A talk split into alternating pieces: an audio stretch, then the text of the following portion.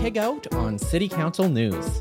This week, it's the big recap of everything that happened over the summer, but mostly in the last two weeks.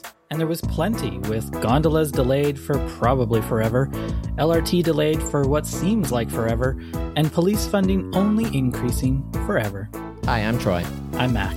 And we're Speaking Municipally. Welcome back to Speaking Municipally, episode 187. We are back from our summer break. It feels a little bit like we're getting sent back to school. I was not a very good student. I don't know about you, Mac, but definitely listening to city councilors drone on feels like the most boring aspects of school. It seems like something I would have cut when I was in class, for sure. Well, just like my performance in school, it's time to act like class clowns with the rapid fire segment. Ride sharing company Lyft is lobbying the Alberta government to remove the requirement that their drivers hold a Class 4 license. Said the company in a statement, quote, We know that the Class 4 requirement doesn't increase driver knowledge of how to operate a vehicle safely. We've seen taxis on the road in Edmonton. We're just hoping fewer people have to pay the fees to upgrade their license. The city is recruiting five individuals to serve on a task force to review the budget of the Office of the Councillors. The city is looking for a variety of candidates from a broad set of backgrounds, including those with financial services, budgeting, and business administrations backgrounds. At press time, the city has received 44,000 emailed applications, but they were all from John D from Ward 3, friend of the podcast, and only contained the text in all caps I have an MBA. Edmonton is building Canada's largest rooftop solar array on top of the Edmonton Expo Centre, but the project is not without controversy. The ERVCC, that is the Expo Rooftop Visual Conservation Coalition, has filed a lawsuit against the city alleging that the new array would obstruct the natural views of the roof of the Expo Center that all Edmontonians are entitled to. They want the city to consult better on the project and determine a better, more appropriate place for solar panels, like Epcor's land in the River Valley. Speaking Municipally is a proud member of the Alberta Podcast Network, locally grown, community supported. And this episode is brought to you by ATB. Looking for a way to give back? ATB Cares makes it easy for all Albertans to support the causes that they care about. Donate to your favorite charity through ATB Cares, and ATB will match 20% of every dollar donated to eligible Albertan charities. To learn more and donate, visit atbcares.com. Mac, I thought after the summer we uh, could start fresh and talk about something that we haven't been talking about for all year or decades, even. But City Council last week made sure that we would definitely talk about our favorite, favorite topic, which is increases to the Edmonton Police Service funding. Yes, this came up with the item known as the Healthy Streets Operations Center. This is the proposed center, which maybe is going to have a physical space, maybe not. Nobody's really clear on that just yet. It's the space that was brought up as part of the community safety and well-being funding actions, the things that went into the safety report that was returned to the province earlier in the summer, late in the spring. It's the thing that the police has said will help us, you know, solve this crime problem facing Chinatown. And originally when it came up, there was a suggestion that maybe it would be about a $5 million budget. Then it was a suggestion of an $18 million budget. And where council ended up this week in a 10 to 3 vote is $15.2 million over two years to fund this hub. It's meant to act as a hub for police, city staff, peace officers, and firefighters. So, a uh, sort of consolidation of all of the different public services that might help address some of the challenges that are going on in Chinatown. But of that, 10.3 million is going to the police service.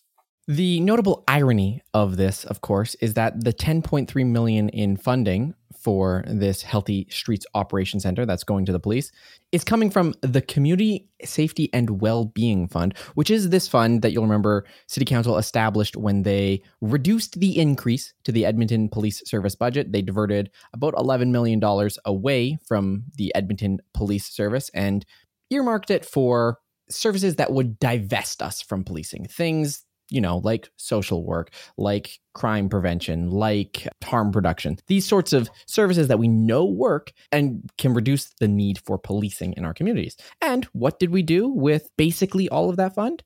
We gave it back to the Edmonton Police Service to hire more officers. Yeah, it was just December, not that long ago. $10.9 million ongoing decrease to the Edmonton Police Service budget. It was a very tight vote at the time, 8 to 5, but 10.9.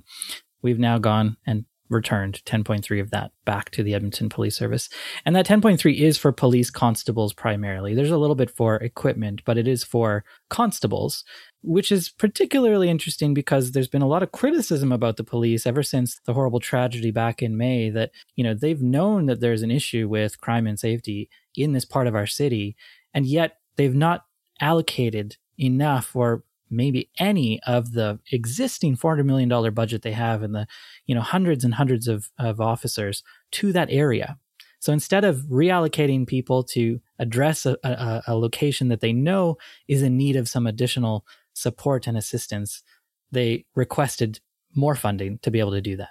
And i thought one of the big pieces of brutal irony in this situation is proponents of this plan would say things like you know, we're addressing an urgent need. Sure, you know, things like investing in harm reduction, investing in social supports, they're all good and nice, but we need to fix this situation right now. But this proposal that they're hiring new officers to staff this Healthy Streets Operation Center, if we truly wanted to do something right now, the Edmonton Police Service could reallocate resources right now. I'm a little bit baffled as to why the police feels as if they're entitled to more money in this process when they haven't proven that the existing massive amount of money that we already send them is being used in a way that aligns with both city council's goals and the Edmonton Police Service's stated goals. And why is it the Edmonton Police Service that is operating this or receiving the chunk of the, the largest chunk of the money here, right? I think it speaks to one of the other issues about this debate at council, which is that it's become greatly simplified. And, you know, I was criticized for not having enough nuance on Twitter, of all places. But here's some nuance for you. Not everyone in Chinatown believes the same thing. Not everyone from Chinatown who identifies as a part of that community spoke at city council or contacted their city councilor requesting the same thing. And I think it was a huge simplification for city council to basically treat Chinatown as if it's this unified singular voice and to basically treat that as, oh, they really said we need to have attention toward crime and safety. And so therefore, what we must do is give them police officers. I thought that was really kind of disturbing, actually, the way that they did that. And then the other thing that council did, of course, to try to justify this, as you said, you know, this sort of idea that we have to do something now and the reason that we have to do something now is because the root causes aren't being addressed, and those are all provincial. And so, at every opportunity in this discussion, councillors took the opportunity to basically blame the province for everything that's going on. You know, the mayor, uh, you know, essentially saying, "I don't know, understand why the province is abdicating their authority to, you know, fund this thing that is clearly within their jurisdiction." Maybe because they've never done that before. Like, why are they going to start all of a sudden? It's a very convenient couple of arguments for city council to make to try to justify what is a really, really questionable decision here.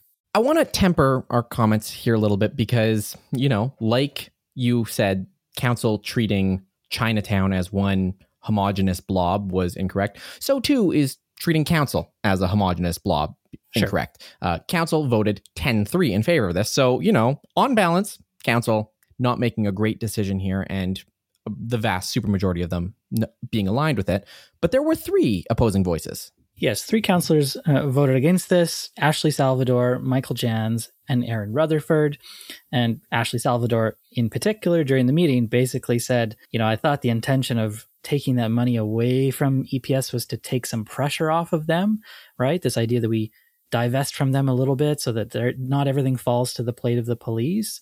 But she says, I'm not really seeing that here. This doesn't seem like detasking. It actually seems like expansion. So, as you say, three counselors voted against this. Even the other counselors who voted for it, you know, a, a number of those 10 who voted for it, you know, did sort of do so with some trepidation, mainly saying, ah, I wish we didn't have to do this if only the province did their jobs, kind of thing.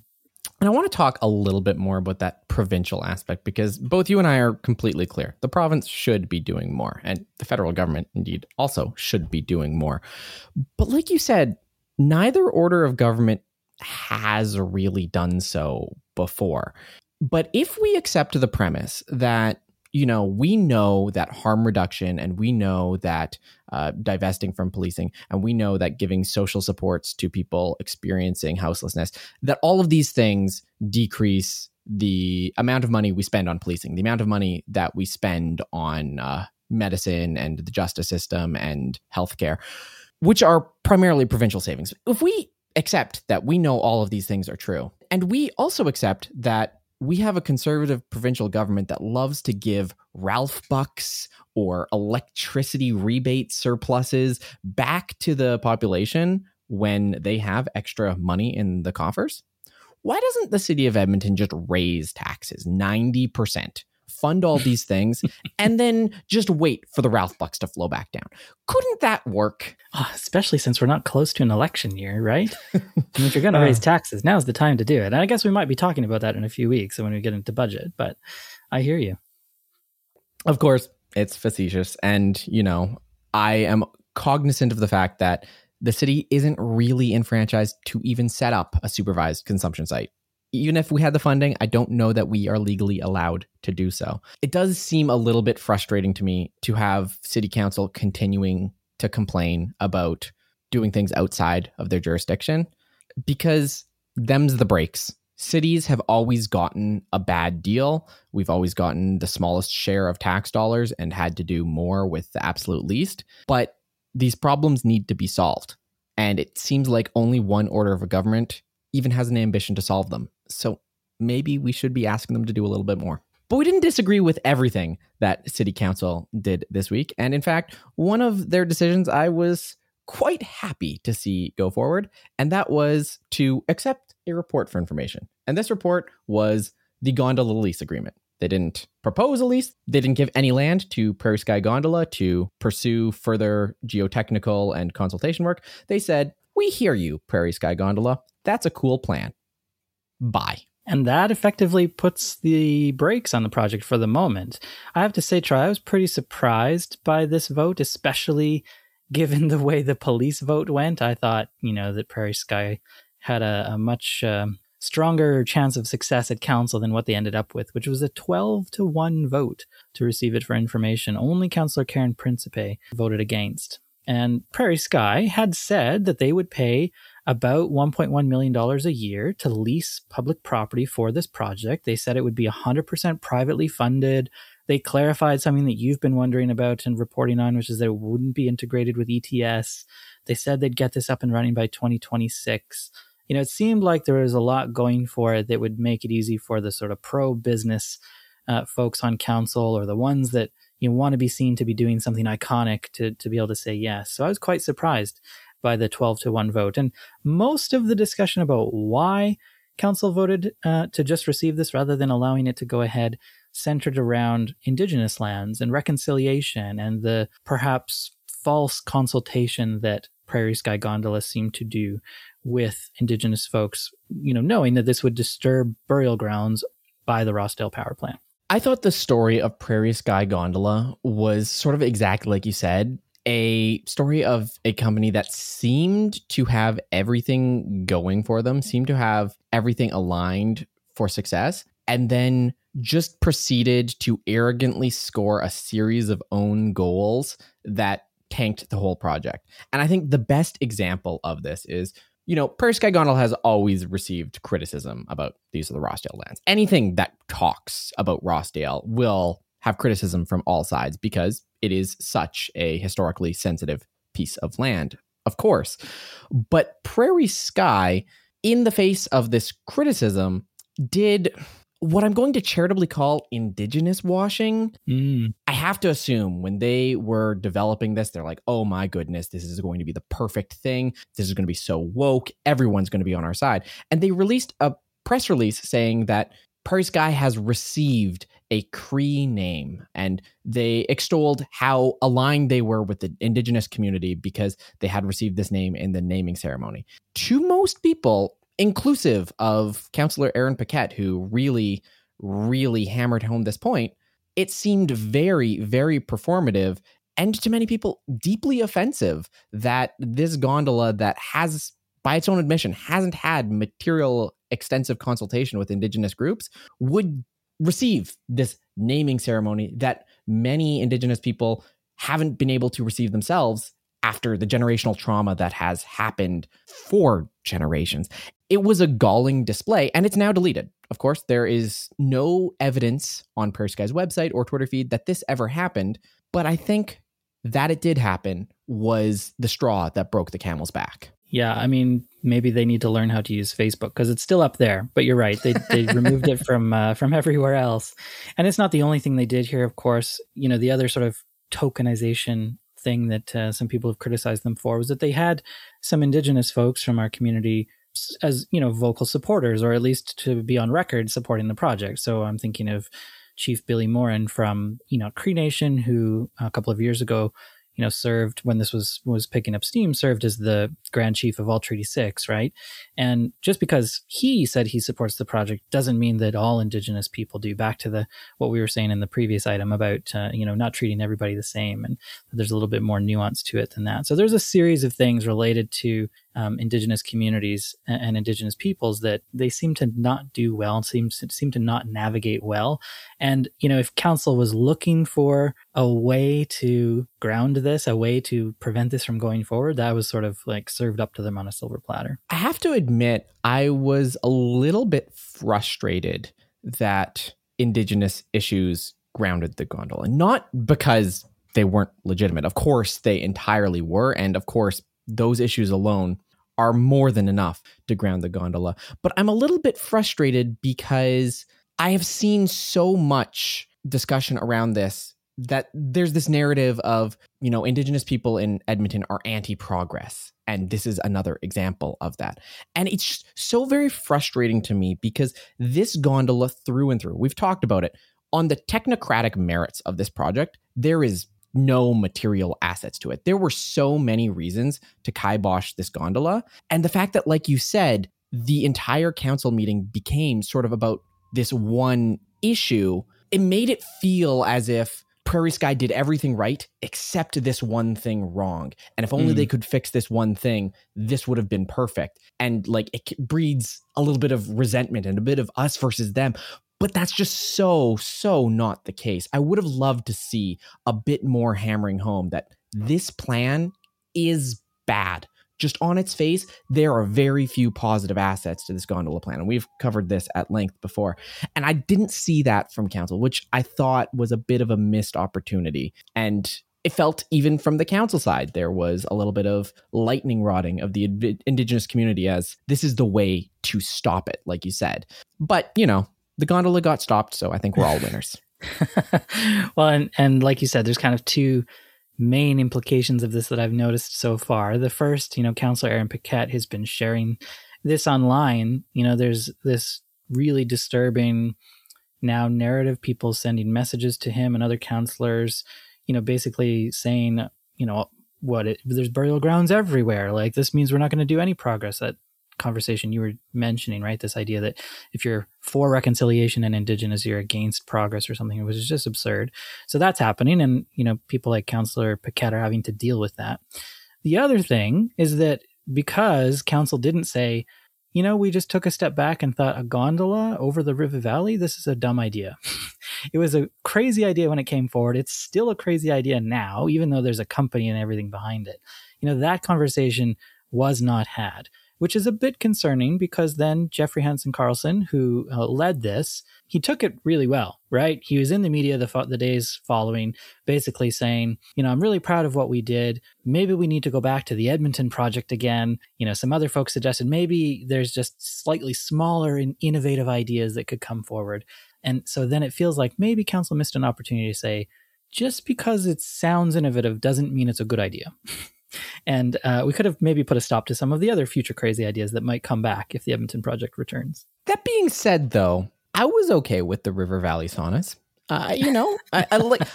I thought that sounded like fun. I thought that sounded doable. Uh, so you know, if that is the ghost of the gondola, the specter of the gondola gives us some hot saunas to chill out in in winter in the River Valley.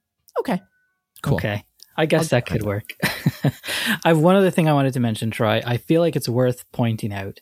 Karen Principe, the sole person who uh, voted against receipt of information, wanted to see this go forward. The very next day was intentionally out in the news trying to, you know, make it sound as though she was on side with the uh, concerns about the indigenous lands one of those like oh i screwed up moments and uh, the public vote on this is not going to be kind to me if i don't do something about it right away Councillor Principe, of course, wasn't apologizing for this. She didn't go that far. That's in contrast to Councillor Michael Janz, who did apologize over a retweet he made. This was, of course, not the Michael Elliott complaint against Michael Janz that was dismissed out of hand that we covered in a previous episode. Michael Janz was facing a sanction hearing for another code of conduct violation, and this one over a retweet. And I want to talk a little bit about this because in the sanction hearing, City Council was very careful to basically not acknowledge the content of the tweet, not really talk about why they were there. And I think it's important to set the context of why we spent several hours of city council, the integrity commissioner, and administration's time dealing with the sanction hearing because it's all quite innocuous. On May 29th of 2022, Michael Janz retweeted a tweet that said, quote, so this week, a coworker got a $409 ticket for failing to stop his bike at a stop sign. It was at 7 a.m. in a residential area, and the roads were empty, except for the pig hiding in the bushes. The person who hit me with her car got a $47 ticket for failing to signal. Seems fair. Of course, the code of conduct violation comes from the word pig. This is calling police pigs. But of course, the content of this tweet is very on brand for Michael Janz. It's talking about cycling infrastructure. It's talking about fairness to people who aren't using cars. Some of the things that Michael Janz has been talking at length about in his climate change topics. He says he didn't see the word pig. And when he did, he unretweeted it and he issued an apology. This was the subject of the sanction hearing, which City Council looked at and said, hmm, yeah, an apology does seem sufficient. And after every counselor got in their five minutes to opine about, yeah, this is fine. They ended with basically nothing happening. This was the entire Michael Janz sanction hearing this week. And Mac, I don't know if I'm cynical. I don't know if I'm just on side with this retweet. I don't know if I understand the internet better than the integrity commissioner, but this seems like such a galling waste of everyone's time. For one thing, there was no chance, no chance they were going to do any sort of punishment given that nothing happened to Mike Nickel during his sanction hearings, right? For much worse things than uh, retweeting a tweet in the way that Janz did. The integrity commissioner didn't even have to recommend that he apologize. That sort of happened behind the scenes. Earlier this summer, he did post that apology. And so, you know, her report just basically didn't have a recommendation. It said that this has been dealt with. We don't need to do anything about it. But of course, the process is they go ahead and they make they have a sanction hearing anyway. And as you said, counselors, you know, had their five minutes, got to a point about it, but didn't really do anything. And you know, Michael Janz in the news recently said, "Well, what I did was wrong, right? I shouldn't retweet. I shouldn't have retweeted that. You know, as you said, maybe he didn't see the word, maybe he did, whatever. But he pointed out the cost involved with this. And the integrity commissioner basically said it could be used as a way to harass or participate in conduct that would be offside the code. She wanted the counselors to keep retweets and quote things like that in check. Now, as you say, maybe we understand the tech a little bit better, but like, where does that, where does the line get drawn on that, right? If you watch a video and that gets recorded as activity, does that count? If you like something or you bookmark something or you DM it to someone, do those things matter? Like, I don't understand why the retweet itself is such a problematic thing. And, and so it kind of did to me seem like an incredible waste of time, not just from the point of view that clearly nobody on council thought that they should do anything about this, but that we've had to waste the time of the integrity commissioner talking about this. And still, council doesn't have anything around social media. Like the solution here would have been to, okay, let's do something new with social media. Let's agree to a new, you know, social media code of conduct or set some guidelines or something like that. But they didn't want to do that in the past either, right? So I don't really know where we go from here. And of course, the result is actually a little bit worse because as part of this, the integrity commissioner made a ruling. And her ruling, which is absurd on its face, is that retweets are endorsements. Counselors bumped on this a little bit with, I believe it was Counselor Stevenson, even asking sort of explicitly. So, just to clarify, retweets are endorsements. This, of course, flies in contrast to the chief of the Edmonton police, who specifically, after getting caught retweeting a post from the United States saying that crime was a result of progressive policies, said retweets aren't endorsement, they're just shares to have people educate themselves. Is there a different set of rules for the police chief versus counselors. I think everyone on Twitter understands that there's bios that say retweets are not endorsements, nor do they endorse the opinions of my employer. Mm-hmm. I think it's very dangerous that council still doesn't have a social media policy and yet is having social media rules dictated by the integrity commissioner because now suddenly it is a code of conduct violation to retweet something. And I still hold that what he retweeted wasn't very bad. I, you know, it is not respectful discourse to call police officers pigs. I'll say that.